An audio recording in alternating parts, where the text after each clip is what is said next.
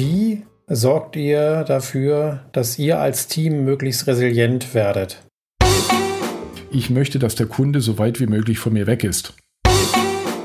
Guter Scrum Master kann auch durchaus zwei Teams betreuen. Ein sehr guter Scrum Master eins. Selbstorganisierte Teams gehen nicht ohne selbstverantwortliche Teams. Und die Frage lohnt sich auf jeden Fall, darüber mal nachzudenken. Wer ist denn eigentlich unser Kunde? Die Wertstoffsammler. Bemerkenswertes aus der modernen Arbeitswelt. Ein Podcast mit Holger Koschek und Alexander Marquardt.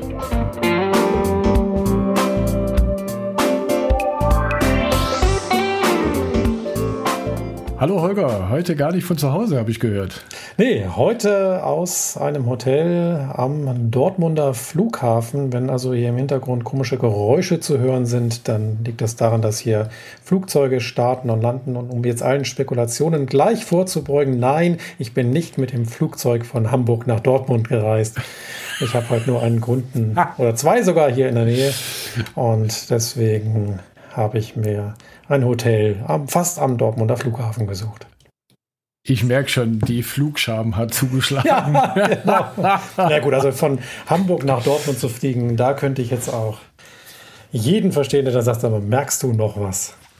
okay, ja, das stimmt ja, wohl. Aber, aber du lebst trotzdem ein Leben auf der Überholspur, stelle ich fest. Äh, ich hier aus dem Homeoffice, du in den Hotels dieser Welt. Ja, es ist interessant, mal wieder unterwegs zu sein. Das ist tatsächlich so wie früher. Und so wie früher. Funktioniert auch. Aber apropos so wie früher, ich hatte diese Woche ein interessantes Erlebnis zum mhm. Thema ähm, wieder zu alten Arbeitsformen zurückkehren. Ich war nämlich bei einem anderen Kunden in Hamburg vor Ort.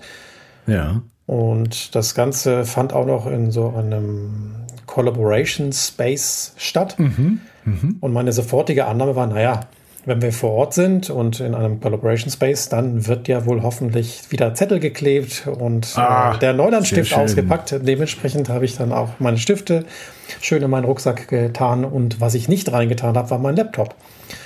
Kam dahin und war am Ende der Einzige ohne Laptop. Das lag aber auch daran, dass eine Kollegin Corona-bedingt zu Hause bleiben musste und dann hatten wir die interessante Situation, dass wir gemeinsam auf einen großen Bildschirm gestarrt haben, als wow. anstatt auf viele, viele kleine Bildschirme, wie das sonst immer im Homeoffice passiert ist.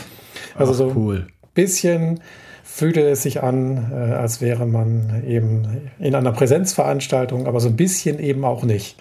Das Ach, ist wohl das, was alle so dieses Hybrid nennen, nicht wahr? Sehr geil. Ja. Aber so eine hybride Veranstaltung hatte ich auch vor ein paar Wochen. War auch eine der, der ersten, würde ich sagen, wieder Live-Veranstaltung und wir haben einen Story-Mapping-Workshop äh, mhm. gemacht und mit POs äh, auch ein bisschen so eine Teamfindungsthematik irgendwie noch begleitet. Und ich ging eigentlich davon aus, dass alle da sind. War aber nicht der Fall. Ähm, und eine Kollegin, die konnte tatsächlich nicht, also das war jetzt nicht so, ich habe keine Lust zu kommen, mhm. oder, äh, sondern, äh, aber konnte dann ähm, per, per Call schon noch teilnehmen. Und es war dann auch das erste Mal, dass ich äh, mit dem Tablet äh, die Person quasi äh, in die Konferenz reingeholt habe. Also der Rest war live und die Person äh, war dann auf dem Tablet da. Wir haben sie dann auf den Tisch gestellt und haben sie dann auch bei der Aktivität des Story Mappings ähm, dann immer mitgenommen. Und dann Voll. hat der eine irgendwie das, äh, das Tablet quasi dabei und dann so nach dem Motto, ach Mensch, jetzt guck mal hier, jetzt kleben wir gerade den Zettel und jetzt sind wir gerade an dem Thema dran, äh, was weiß ich, welche Kategorie würdest du denn erst zuordnen? Und dann kam dann aus dem Tablet so, oh ja, dann nimm doch die und die und so. Also äh, das war schon, also ich glaube mit einer Person hat es gut funktioniert, würde ich sagen. Ähm, natürlich wäre es auch für sie schöner gewesen, da zu sein, weil natürlich die Gruppendynamik dann eine andere gewesen wäre.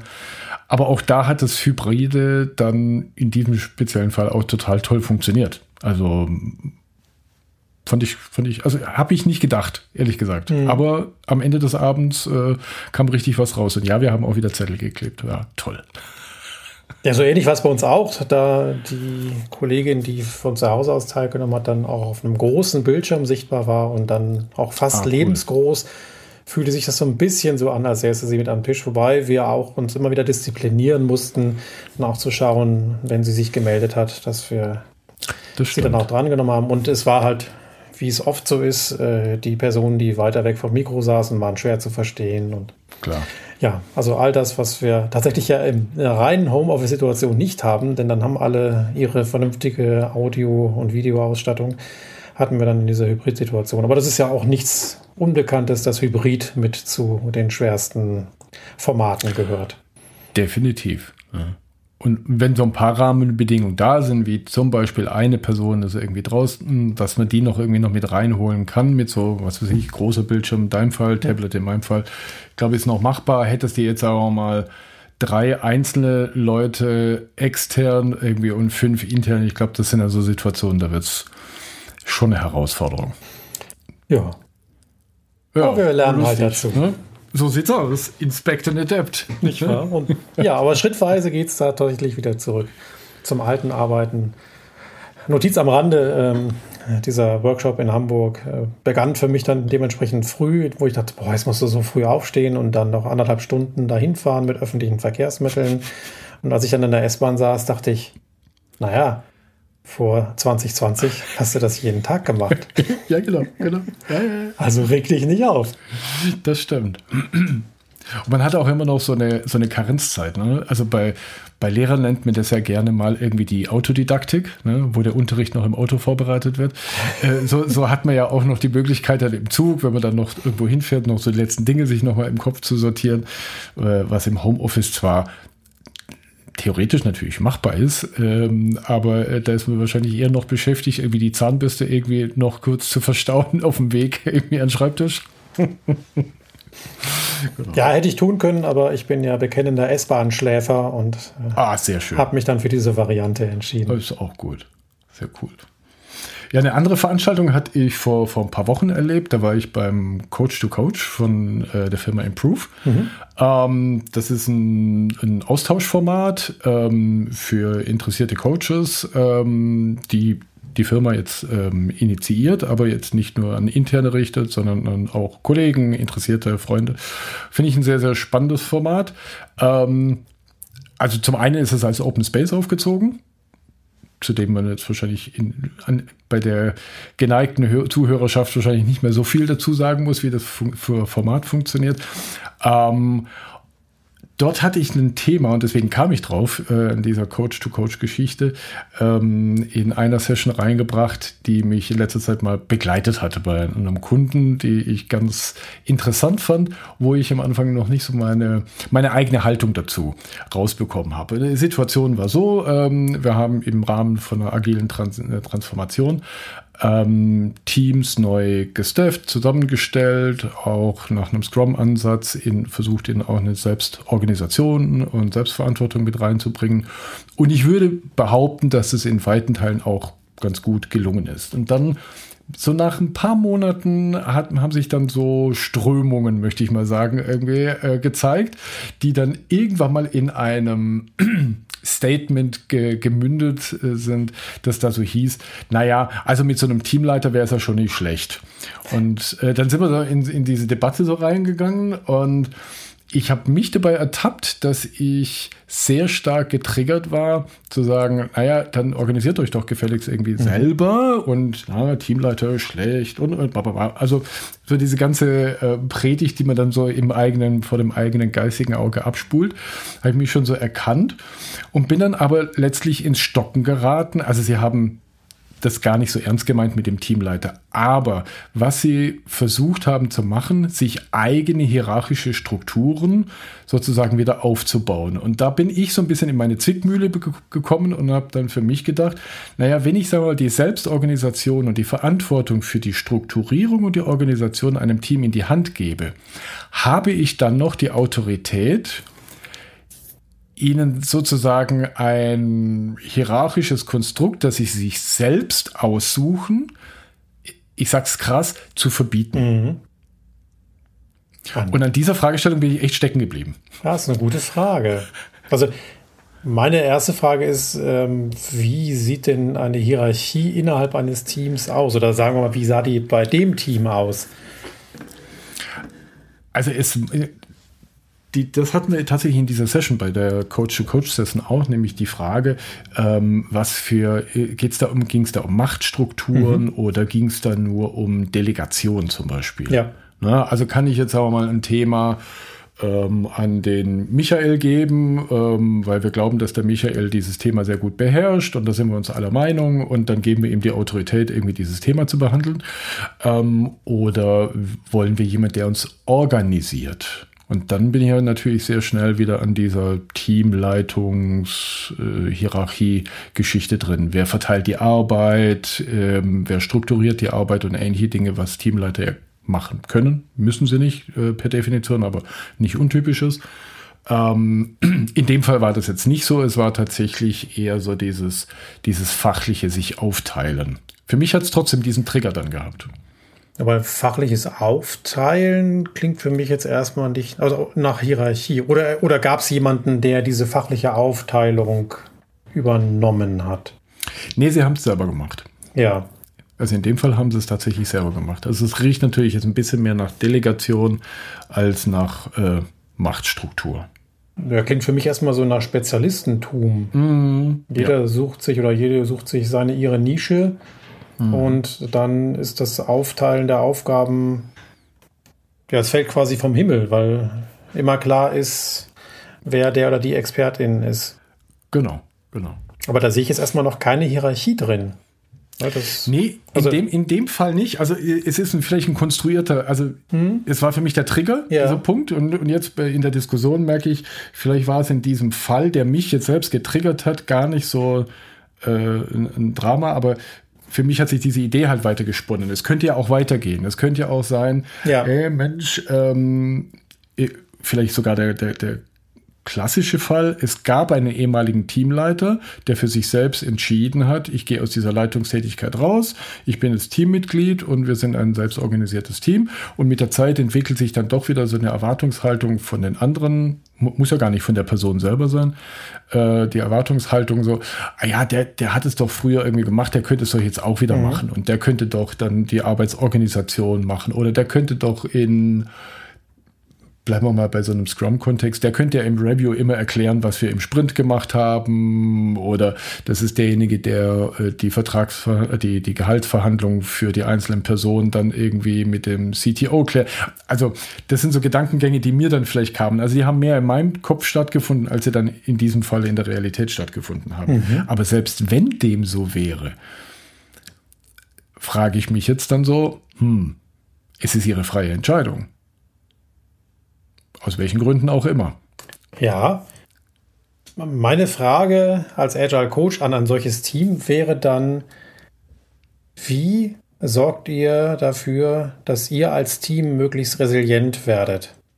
Also, dass ihr mit Veränderungen von außen, mit Einflüssen von außen mhm. möglichst gut umgehen könnt. Und diese Einflüsse ja. von außen können eben auch welche sein, die das Teamgefüge stören, dass sich jemand verlässt das Team oder wird längere Zeit krank, fällt aus.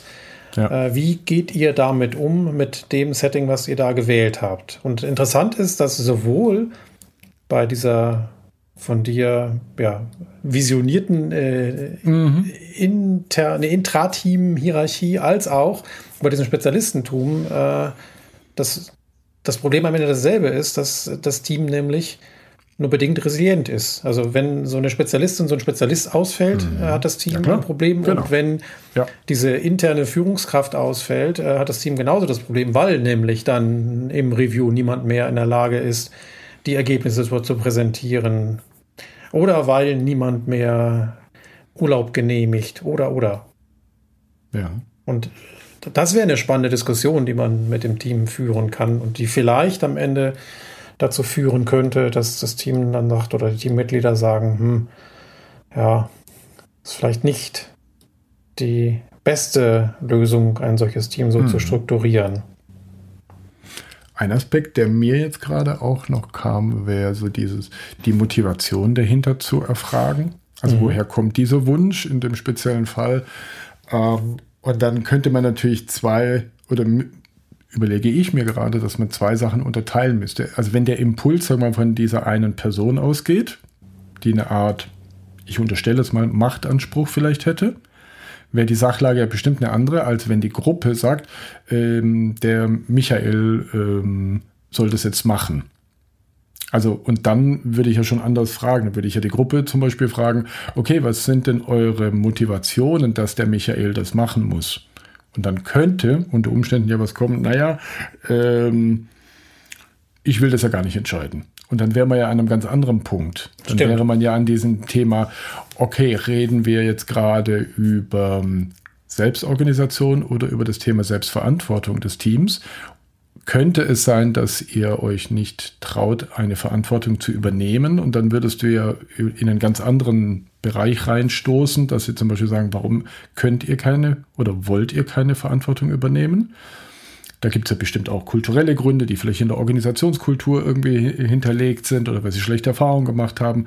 Also dann, dann, dann hätte man einen ganz anderen Ansatzpunkt zu die, die Motivation dahinter. Aber es soll ja einen Schmerz heilen so eine Verbalisierung, ne? das soll der Michael tun. So, ja? Und dann zu verstehen, wo ist der Schmerz dahinter, ähm, um dann zu überlegen, gäbe es vielleicht auch andere Dinge oder andere Möglichkeiten, irgendwie an diesen, diesen Schmerz zu adressieren, als mit, dieser, mit diesem Schritt. Wäre jetzt der Michael der Treiber irgendwie dieser Entwicklung, müsste man bei ihm vielleicht eine andere Frage stellen, äh, ob er zum Beispiel, vielleicht geht es dann um Vertrauen, auch, dass er sagt, okay, das kann nur ich am besten, ne, das Organisieren mache ich am besten und so weiter und so fort, weil das können die alle, die sind alle zu doof, weil dann könnte es ja ein Vertrauensthema sein, dass es seinen Kollegen nicht vertraut, ah Mensch, die machen die mhm. Arbeit nicht gut und wenn ich das nicht in die Hand nehme, dann passiert das ja eh nicht, so nach dem Motto. Oder es wird nicht gut. Oder es wird nicht gut, genau, ne, weil ich bin ja eh der Beste hier. also das ist mir jetzt auch gerade nochmal so gekommen, ähm, um einfach mal das zu hinterfragen, woher die Motivation ist. Bei dem Thema Verantwortung könnte man auch noch weiter reingehen, denn ich kann mir vorstellen, dass es verschiedene Gründe gibt, warum Verantwortung nicht übernommen wird und dass das auch vom Gegenstand der Verantwortung abhängt. Ich könnte beispielsweise das Gefühl haben, dass ich gar nicht kompetent genug bin, um diese Verantwortung zu übernehmen. Ja. ja. Und dann ist die Frage, was ja, können wir denn dagegen genau. tun? Also wie können wir genau. da Wissen und Erfahrung aufbauen, damit du in die Lage versetzt wirst, überhaupt diese Verantwortung tragen zu können und sie eben nicht mehr als eine übergroße Last wahrnimmst. Da hatte ich witzigerweise äh, öffnet und das will ich nicht tun. Es öffnet leider nochmal eine ganz andere Büchse irgendwie jetzt gerade, aber es passt wunderbar da rein. Also ich hatte jetzt vor zwei Tagen eine Diskussion in, in zwei Teams, ähm, wo die Frage war, wollen wir einen Endkunden oder wollen wir Endkunden in unser Review mit einladen? Und mhm. da kam eine sehr reflexartige Reaktion im Sinne von, nee, das wollen wir überhaupt nicht, bis hin zu diesem Satz. Oh.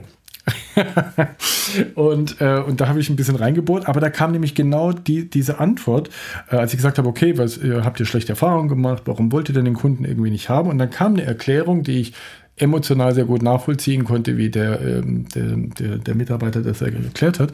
Und er hat gesagt, naja, also wenn diese Kunden da sind, wir tragen ja dann die Verantwortung für unser Produkt nach außen und ich fühle mich nicht in der Lage, ähm, gegen sagen wir mal, die Kritik, die von einem Kunden irgendwie draußen kommt, die Verantwortung zu übernehmen, das sinnvoll rechtfertigen zu können im Sinne der unternehmerischen Strategie. Also ich bin sozusagen nicht so weit eingebunden und das ist jetzt auch dieses Verantwortung nehmen hatte, das, also er hätte ja Verantwortung übernommen. Der Kunde, salopp gesagt, findet eine, ein neues Feature, was sie gebaut haben, eben nicht gut und kritisiert, motzt, keine Ahnung was. Und er müsste das jetzt verteidigen und sähe sich nicht in der Lage, die Verantwortung zu übernehmen, das im Sinne des Unternehmens sinnvoll zu verargumentieren. Mhm. Weil er da andere Leute zum Beispiel sehr ausgebildeter sieht, sehr erfahrener sieht, äh, als ihn zum Beispiel. Also das ist mir jetzt ein bisschen getriggert. Ich weiß ein anderes Themenfeld, aber das war auch so diese Verantwortungsübernahme. Ich mache sie nicht, weil ich es mir nicht zutraue, weil ich glaube, ich habe in diesem Fall da nicht meine Kompetenz. Ob das jetzt fachlich richtig ist, kann man jetzt mal dahingestellt sein lassen. Ich glaube, dass er das sehr gut gemacht hätte. Ähm, ja, das andere ist ja, dass die Frage auch noch ist, welche Rollen in äh, dem Setting, was ihr da habt, äh, am Ende welche Verantwortung tragen. Genau. Ne? Und ja, äh, vielleicht ist genau. ja die gefühlte Verantwortung dieses Menschen größer als die in seiner Rolle beschriebene tatsächliche Verantwortung. Genau, eben. Ja, ja. ja, also dieses Thema Verantwortung finde ich da ganz, ganz interessant. Bringt mich zu, zu, so einem, zu einem Punkt, den ich gerne mal irgendwie bringe, dass ich sage, selbstorganisierte Teams gehen nicht ohne selbstverantwortliche Teams. Ist gerne mal so ein Statement, was ich raushaue, zugegebenermaßen, so in meinem jugendlichen Leichtsinn. Ähm, aber ich finde das schon, weil die beiden Sachen einander einhergehen. Ja, und auch in selbstorganisierten Teams braucht es gute Führung, die nämlich einen klaren Rahmen aufspannt, innerhalb dessen sich dann diese Teams auch selbst organisieren können.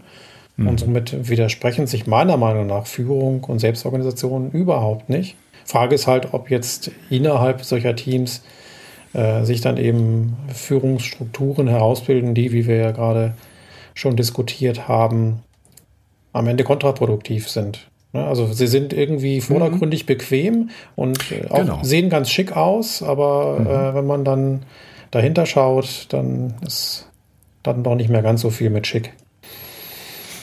Genau, ich meine, man kann sich hinter so einer Galionsfigur, der früher vielleicht ja. mal die, die, die, Teamleiterin oder der Teamleiter war, äh, ja auch wunderbar äh, verstecken. Wenn, das hat ja, so wie du sagst, äh, auch etwas Bequemes. So, mhm. ja. Ja, fand ich, fand ich auf jeden Fall einen sehr interessanten Punkt. So dieses, äh, geht es jetzt nur in meinem Kopf an, so also mein hehres Ziel, diese Selbstorganisation und ich fühle mich da jetzt in Anführungszeichen schon fast angegriffen, irgendwie, wenn sie sagen, ach nö, will ich gar nicht. Ja, das führt uns dann zu der nächsten Frage. Wer ist denn eigentlich verantwortlich dafür, dass ein selbstorganisiertes Team gut funktioniert? Das Team? Ja. Und wenn es das Team ist, ähm, dann könnte das Team ja einen Agile Coach, Scrum Master, nenne ihn wie du magst oder sie, mhm. äh, konsultieren. Ähm, auf, ja, also aber es ist eine bewusste Entscheidung, ähm, wenn das Team das Gefühl hat, da Unterstützung zu brauchen, um noch besser zu werden. Oder eben ganz erkannte Dysfunktionen dann abzustellen und bewusste Verhaltensänderungen herbeizuführen. Ich meine, es gibt ja auch so Statements in der agilen Szene, die dann im Prinzip sagen, ein sehr, sehr reifes Team braucht keinen Scrum Master. Ne? Gibt ja auch so, so Diskussionsstränge, die ich schon erlebt habe. Und es geht ja so ein bisschen so in diese Richtung. Also wenn ich, sagen wir mal, dieses Team, das ich dann jetzt als nicht sehr reif einschätzen würde, weil sie sagen, Mensch, da hadern wir noch damit irgendwie, bräuchte natürlich dann auch jemanden, der ihnen dieses Thema zumindest visualisiert durch ein Gespräch und eben sagt, okay, ich sehe gerade bei euch irgendwie das Thema äh, mit dieser Verantwortungsthematik ähm, ist äh, etwas, was man, an was wir arbeiten können. Seht ihr das auch so? Wollt ihr da dran arbeiten? Und, und ich stehe bei äh, euch bei und wir können da dran an das Thema. Kann ich ein bisschen was helfen? Ähm, dass wir vielleicht auch mit der Organisation arbeiten, weil wie gesagt, es gibt ja häufig solche Geschichten, dass sie aus der Unternehmenskultur kommend ähm, einfach schon viel Altlasten haben, um das gar nicht leben zu können. Hm. Wenn wir sagen, ein erfahrenes Team braucht keinen Scrum Master, denken viele, unterstelle ich jetzt mal, dass sie diese Person, die diese Rolle bekleidet, nicht mehr brauchen. Ich glaube nämlich, dass diese Rolle Scrum Master weiterhin gebraucht wird. Vielleicht ja. anders als vorher und auch zurückhaltender oder mit einem Schritt zurück ähm, und mehr Verantwortung in das Team gebend. Aber nichtsdestotrotz braucht es jemanden, der die Verantwortung dafür übernimmt, dass äh, das Team gut aufgestellt ist, um gut zusammenarbeiten zu können und seine Zusammenarbeit auch regelmäßig zu hinterfragen. Das kann mhm. vielleicht auch jemand sein, der eben noch weitere oder Rollen im Team bekleidet, ja. aber kann eben auch jemand sein, der dediziert diese eine Rolle ja, Da fällt mir so ein anderes schönes Zitat ein. Äh, ein guter Scrum Master kann auch durchaus zwei Teams betreuen. Ein sehr mhm. guter Scrum Master eins. Genau. Ja. Weil da fallen einfach. Ich glaube, ich habe ein besseres Gespür dafür, die Feinheiten in den dysfunktionalen äh, Dysfunktionalitäten zu erkennen. Und dass es der, der es natürlich noch nicht so geübt ist, der eher so holzschnittartig mhm. unterwegs ist, wird diese feinen Abstufungen von, oh, ich sehe hier irgendwie gerade ein Thema, einfach gar nicht wahrnehmen. Ja, oder was wir ja nicht vergessen dürfen, der Scrum Master oder wie auch mal wir diese Rolle nennen, gehört ja mit zum Team. Das heißt, wenn wir von einem erfahrenen Team reden, hm. rede ich zumindest dann auch von einem erfahrenen Scrum Master und der ja. Scrum Mastert halt anders als äh, jemand, der diese Rolle gerade neu begleitet. Das heißt, das passt ja auch wieder gut zusammen, ähm, wenn das hm. Team äh, sehr reif ist und ähm, ja, eine sehr gute agile Grundhaltung äh, lebt, also nicht nur kennt, sondern auch lebt, mhm. dann wird es dann hoffentlich auch für den Scrum Master gelten. Und äh, der guckt dann auf ganz andere Sachen äh, in der ja. Teamzusammenarbeit. Also schaut eben nicht, äh, dass das Daily genau 15 Minuten lang geht, äh, sondern guckt, dass da vielleicht noch mehr Wert reingesteckt werden kann oder es noch weiter verkürzt werden kann, um eben noch mehr Zeit zum Arbeiten zu haben oder was auch immer. Aber ja, ja, da ist der ja. Fokus oftmals ganz woanders. Weniger auf der Mechanik. Weniger auf der Mechanik. Ich bin an einer Geschichte gerade noch hängen geblieben, weil du gesagt hast, äh, dass das Reife-Team nicht die Person Scrum Master braucht, sondern äh, die Tätigkeit oder Rolle. Mhm. Ähm, auch das, das hieße aber auch, es kann jemand in dem Team, idealerweise abwechselnd, ähm, jemand im Team diese Tätigkeit tun. Aber wann kann ich das tun? Wenn ich ein hohes Maß an Erfahrung, Expertise äh, und Know-how habe. Also sprich, da, da hat bei mir dieses Thema Schuhari so ein bisschen ge mhm. getriggert, irgendwie, dass ich sage, naja, natürlich kann ich mich von dieser Form, ich brauche eine extra Person, die sich um dieses Thema kümmert, weil ich ansonsten in Konflikte komme, die, die, die ja da sind, aber auch lösen, wenn ich ein sehr erfahrener Mensch bin in meinem Tun.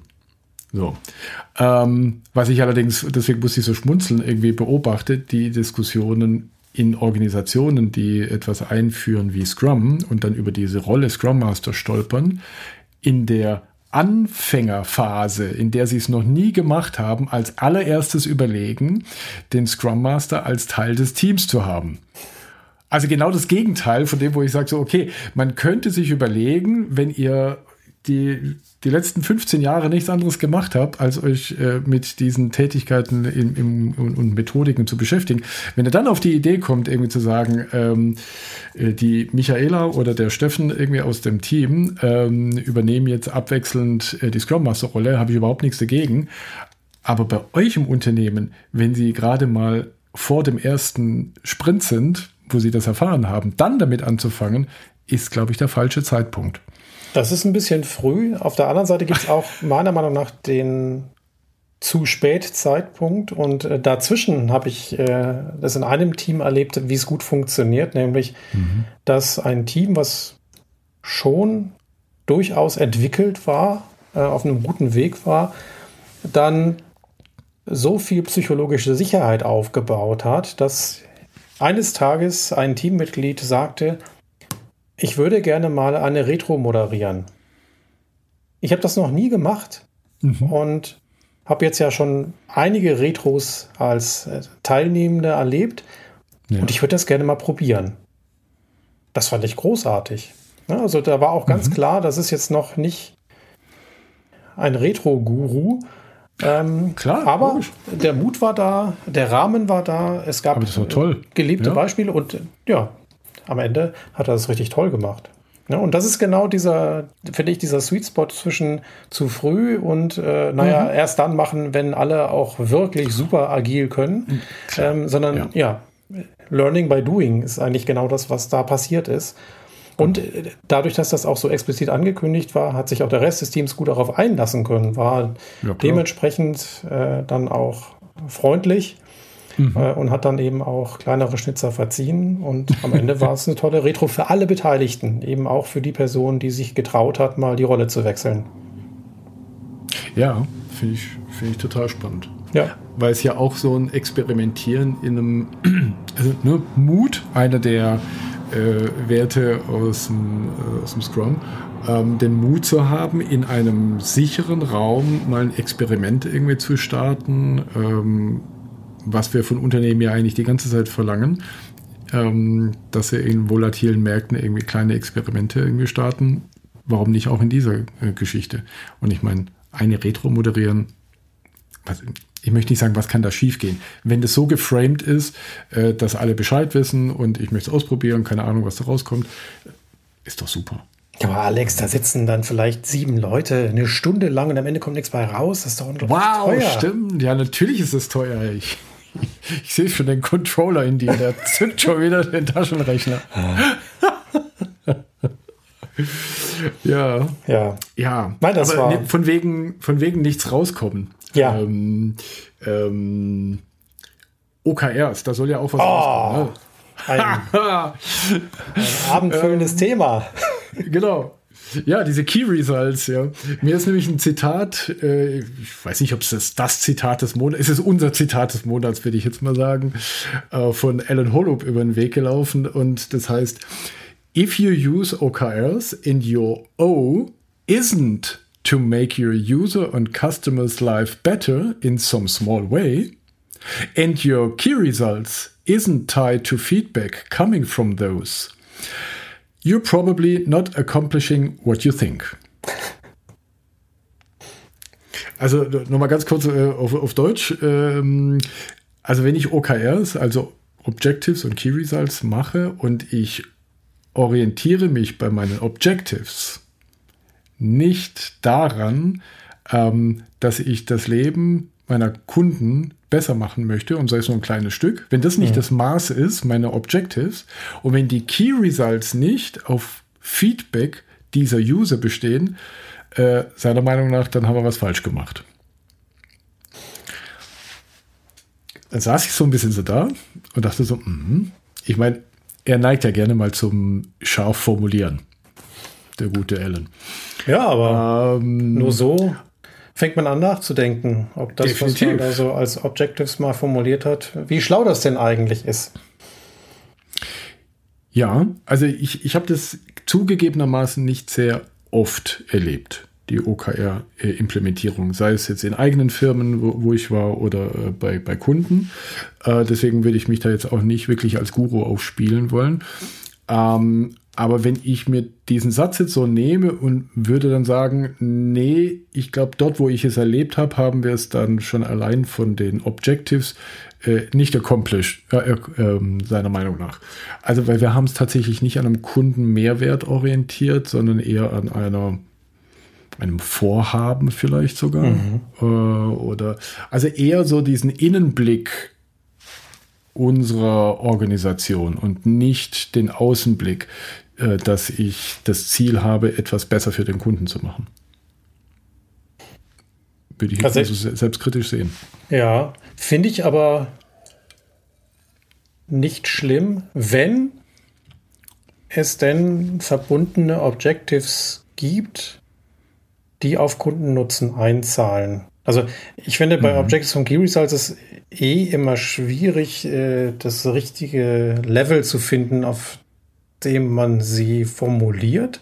Mhm. Ja. Das ist so ähnlich wie bei User Stories, ne? die kann ich auch global galaktisch beschreiben oder ich äh, bin eigentlich schon sehr nah an meiner Lösung und so geht es mir bei OKRs und ich bin auch bei, weit davon entfernt, ein Experte zu sein, geht es mir ja. ähnlich.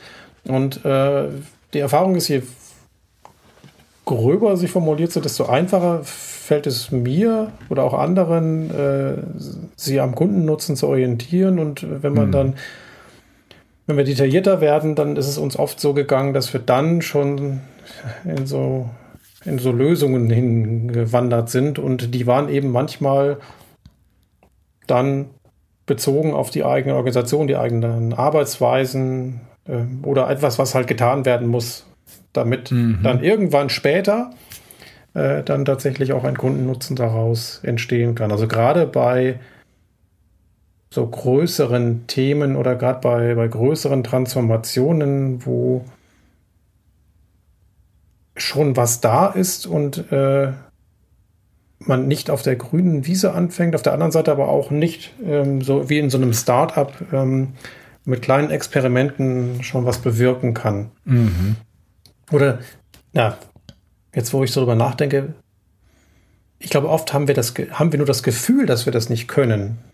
Gerade wenn ich eben, das mache ich häufiger bei Unternehmen, äh, wenn, wenn sie das Ziel haben, sich anders aufzustellen und aber schon ein Riesenprodukt haben, mhm. dann entsteht oft dieses Gefühl, naja, erst wenn ich die Kernfeatures dieses Produkts dann nachgebildet habe, also weil ich vielleicht jetzt irgendwie auf eine neue Plattform setze oder was auch immer, erst dann kann ich ja Kundennutzen generieren und das stimmt ja gar nicht. Mhm. Und so gesehen. Könnte ich, davor, könnte ich davor schon ja auch. Genau. Also, und wenn ich das, wenn ich daran glaube, dass ich das davor auch schon könnte, dann würde ich mir vielleicht auch viel mehr Gedanken darüber machen, was denn dieser kleine Nutzen denn sein kann. Mhm. Und dann wird es vermutlich auch viel einfacher, sich schrittweise weiterzuentwickeln mhm. und Ziel für Ziel dann einem größeren Ziel näher zu kommen. An einer Stelle bin ich auch ein bisschen hängen geblieben.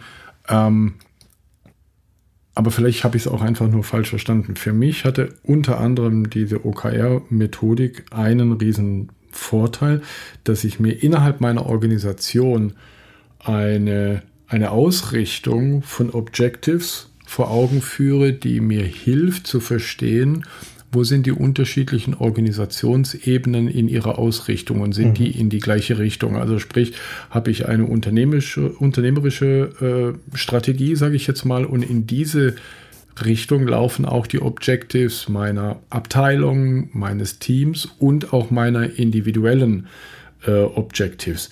Das hatte ich als einen der, der Aspekte darunter verstanden. Und wenn ich das jetzt so sehe, dann würde ich sagen, okay, ähm, müssen jetzt auf allen Ebenen der organisatorischen Strukturierung alle Objectives zwangsläufig in diese Customer-Geschichte irgendwie reingehen. Die Frage ist doch auch, wer ist denn der Kunde? Und das ist ja auch von Ebene zu Ebene und von Team zu Team vielleicht ganz unterschiedlich. Mhm. Und die Frage lohnt sich auf jeden Fall, darüber mal nachzudenken. Wer ist denn mhm. eigentlich unser Kunde? Das passiert meiner Erfahrung nach viel zu selten. Ne? Weil wir alle, mhm. ich weiß gar nicht, ob wir darauf gedrillt sind oder ob das auch wieder so eine, ja, so ein Glaubenssatz ist. Der Kunde ist immer der da draußen. Also der Endkunde. Ja. Ja. ja. Aber das stimmt ja gar nicht. Zwingend. Häufig eine Kaskade. Ja. Also der, der, der, der einkauft, muss auch nicht unbedingt der Nutzer sein. Dann ist die Frage, okay, wer ist jetzt hier wieder der Kunde mhm. und für wen mache ich das? Ja, wenn, wenn also Firma A bei mir ein Softwareprodukt einkauft und die Usability ist ähm, gewöhnungsbedürftig, ähm, dann ist vielleicht dieser Kunde gar nicht derjenige, der das Ding benutzt, sondern vielleicht deren Kunden weil sie damit irgendwie Geld machen oder äh, nochmal eine andere Konstellation dazwischen. Und dann ist auch die Frage, hat denn der zahlende Kunde eine Motivation, dass die Usability dieses Produktes besser oder schlechter ist? Kann sein, muss aber nicht zwangsläufig sein, je nachdem, wie die Konstellation ist, wenn ich solche Kaskaden mhm. ähm, von, äh, von Nutzer- oder Endkundensituationen habe. Auf der anderen Seite äh, erlebe ich es auch, dass also in Produkthäusern das Produkt im Mittelpunkt steht. Und ne, da wird an der Usability geschraubt und an den Features mhm. und alles. Und äh, es wird aber vergessen, dass oftmals ein Produkt ja gemeinsam mit Dienstleistungen angeboten wird. Ne? Und sei es ja. eine Hotline mhm. oder einen Pre-Sales oder einen, weiß ich nicht, was noch, ein Key-Accounter oder also es gibt ja verschiedenste Dienstleistungen rund um das Produkt und ja. ich kann das beste Produkt der Welt haben. Wenn meine Services dazu nicht gut funktionieren, äh, dann wird mein Kunde vermutlich sagen, naja, so richtig doll ist es nicht. Jetzt muss ich gerade ein bisschen schmunzeln, weil ja, jetzt komme ich gerade so äh, aus der, aus der Less-Ecke, die dieses Thema der, der Produktdefinition ähm, wahnsinnig stark nach vorne treibt. Und da hätte ich jetzt folgenden Impuls, nämlich die Frage, ist dann dieses Softwareprodukt das Produkt? Oder ist diese, ich nenne es mal Landschaft, die du gerade beschrieben hast, das Produkt? Mhm. Also nimmt der Kunde das Ding als Produkt wahr und sei es vielleicht auch die, die Hotline, die zu diesem Ding dazugehört. Mhm. Die Kundenbetreuung oder ähm, Pre-Sales, noch ein paar Sachen irgendwie. Also da, da wäre ich an diesem Punkt zu challengen, was ist denn überhaupt euer Produkt? Ja, ist es äh, nur dieses diese eine, diese eine Element oder ist es quasi das Gesamtpaket? Ja. Also mir ist das Ganze nochmal wieder bewusst geworden, als ich, ähm, wie auch schon im letzten Podcast gesagt, äh, diese Keynote von Jochen Appelo zu seinem Anfix-Modell mhm. gehört habe. Und der sagt halt auch, ja. Fokus auf das Produkt reicht eben nicht. Wir müssen die User Experience ganzheitlich betrachten. Und da gehören eben auch alle Dienstleistungen und alles, was ich ansonsten nach außen anbiete, mit dazu. Genau. Und dann wird es eben auch spannend, wenn ich dann mir Ziele überlege, ähm, dann haben die eben nicht immer nur einen Produktbezug, sondern auch einen Servicebezug. Also da muss eben, mhm. was ich das Antwortzeitverhalten meiner, meiner Service-Hotline genau. äh, genauso betrachtet werden. Ja, ja. Dann sind wir auf einem guten Weg, tatsächlich einen tollen Service, eine tolle Experience zu bieten. Mhm. Ich war vor vielen Jahren bei einem äh, ISP, ähm, auch angestellt, so richtig mit Festanstellung.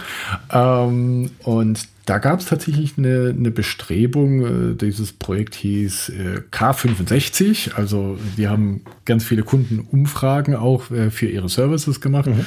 und das Ziel war, dass man auf einen 65-prozentigen Wert im Sinne von äh, der, der, der Service wird als gut wahrgenommen äh, angestrebt. Also der war wohl davor etwas schlechter. Ähm, und das wurde dann eben ausgelobt. Und das war eins der großen Ziele irgendwie für, für ja, das damalige Jahr, auch zu sagen, okay, wir möchten unseren Service ganz stärker. Und das, sind tatsächlich jetzt nicht die Softwareprodukte, die diese ISP angeboten hat, ähm, großartig, die sind auch verbessert worden, aber die standen in der Zeit tatsächlich nicht im Fokus. Und da waren dann eher so Sachen wie die Hotline, die Erreichbarkeit, ähm, kostenlose Hotline über eine, als Beispiel eine Ortsvorwahl mhm. war damals noch so ein ganz großes Thema, ähm, weil Telefonkosten in die Höhe geschossen sind. Also da spielten so ganz viele Sachen irgendwie rein und das war ein Riesenfokus, ähm, weil das war vorher nicht gut und da haben sie tatsächlich nicht gut abgeschnitten. Und da wurde ziemlich viel Geld und Energie auch reingesteckt. Ist auch erheblich besser geworden. Ja, wobei es ja auch nicht ausreicht zu sagen, wir haben jetzt eine super tolle Hotline wenn den Mitarbeiterinnen und Mitarbeitern in der Hotline eigentlich immer dieselben Probleme im Produkt äh, zu Ohren kommen. Ne? Also das klar, ja, ja. Das so, ne? Die Frage, was messe ich denn da eigentlich? Ja. Also mit der Zufriedenheit. Ja? Also messe ich. Äh, genau. Das ist wirklich eine, eine spannende Frage. Äh, wenn wir nämlich bei, bei Key Results und äh, entsprechenden mhm. Messgrößen sind, was wird ja. dort gemessen, wenn ich die Kundenzufriedenheit im Umgang mit der Hotline-Messe? Also wird mir da mit Sicherheit äh, die Servicequalität meiner Hotline-MitarbeiterInnen gemessen? Oder steckt da nicht auch implizit vielleicht ähm, ein Maß über die Güte meines Produkts mit drin? Mhm. Also sind sie enttäuscht, weil sie schlecht behandelt werden? Oder sind sie enttäuscht, weil sie zwar gut behandelt werden, ja. aber man ihnen nicht helfen kann, weil das Produkt es nicht hergibt, was sie sich wünschen. Ja. Also Wie willst du das Fragebogen ab, den, genau. ich, den, den ich meinem Kunden irgendwie darreiche.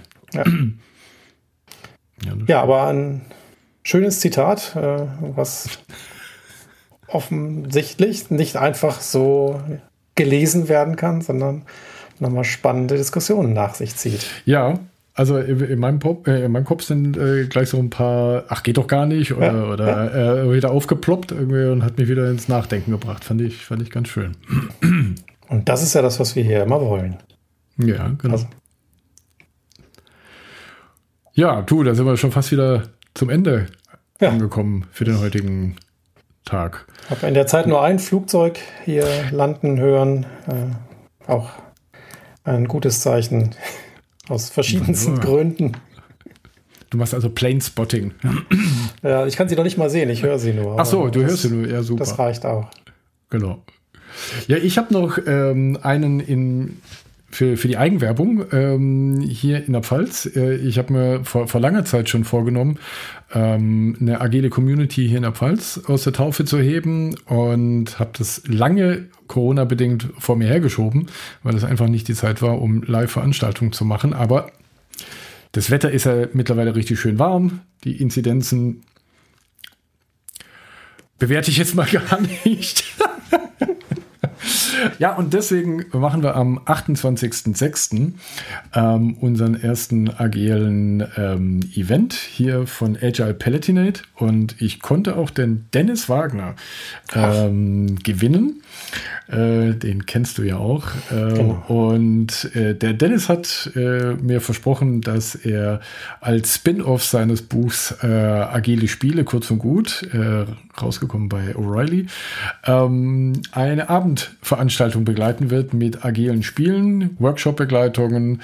Ähm, und ich dachte mir, das wäre ein ganz toller Opener, um auch mal Personen, die jetzt vielleicht nicht ganz so firm sind in der agilen Szene, ähm, mal ein bisschen ins Boot zu holen, weil es ein recht leichter Einstieg ist. Ich glaube, da kann man auch viele Sachen mitnehmen, die man auch für eine Workshop-Begleitung irgendwie für sich mitnehmen kann, wenn man dann gerade keine Pandemie hat. Ähm, und vielleicht machen wir auch einen kleinen Ausflug noch in die Online-Spielewelt, äh, die die beiden, er und der Mark Bless ja auch anbieten. Das jo. ist ein schönes Thema, denn äh, so agile Serious Games ähm, helfen, zumindest nach meiner Erfahrung, wirklich sehr gut äh, Agilität erlebbar zu machen. Ich tue mich immer schwer, das Ganze so theoretisch runterzubeten. Ja. Äh, da bleibt ja. oftmals nicht viel hängen, weil es halt doch für viele Menschen total anders ist. Ja. Aber wenn sie auf einmal erleben, wie Inspect and Adapt wirken kann und äh, das Multitasking nicht immer eine gute Idee ist, dann fängt oftmals das Nachdenken an. Und ich hoffe mal, dass euer Event auch für Nicht-Pfälzerinnen und Nicht-Pfälzer offen ist. Also wir sind ja nah an der baden-württembergische Grenze und an der hessischen Grenze und deswegen glaube ich, da kann der eine oder andere noch dazu stoßen. Ich glaube, aus der Karlsruher Szene irgendwie kommt noch der eine oder andere, haben sich schon angemeldet über Xing. Ich würde in den Shownotes unten dann auch gerne den Link noch reinpacken. Auf jeden Fall. Cool, super. Ich meine, ich kann dir das nächste Mal erzählen, wie es war. Ja, sehr gern. Ich bin gespannt. Cool. Ja, dann wünsche ich dir im Hotel und mit den Flugzeugen noch viel Spaß. Äh, schlaf gut. Ich gebe mir Mühe. Und ja, dann hören wir uns in einem Monat wieder, oder? Wunderbar. Da freue ich mich. Ich auch. Supi. Mach's gut. Ciao. Bis dann. Tschüss.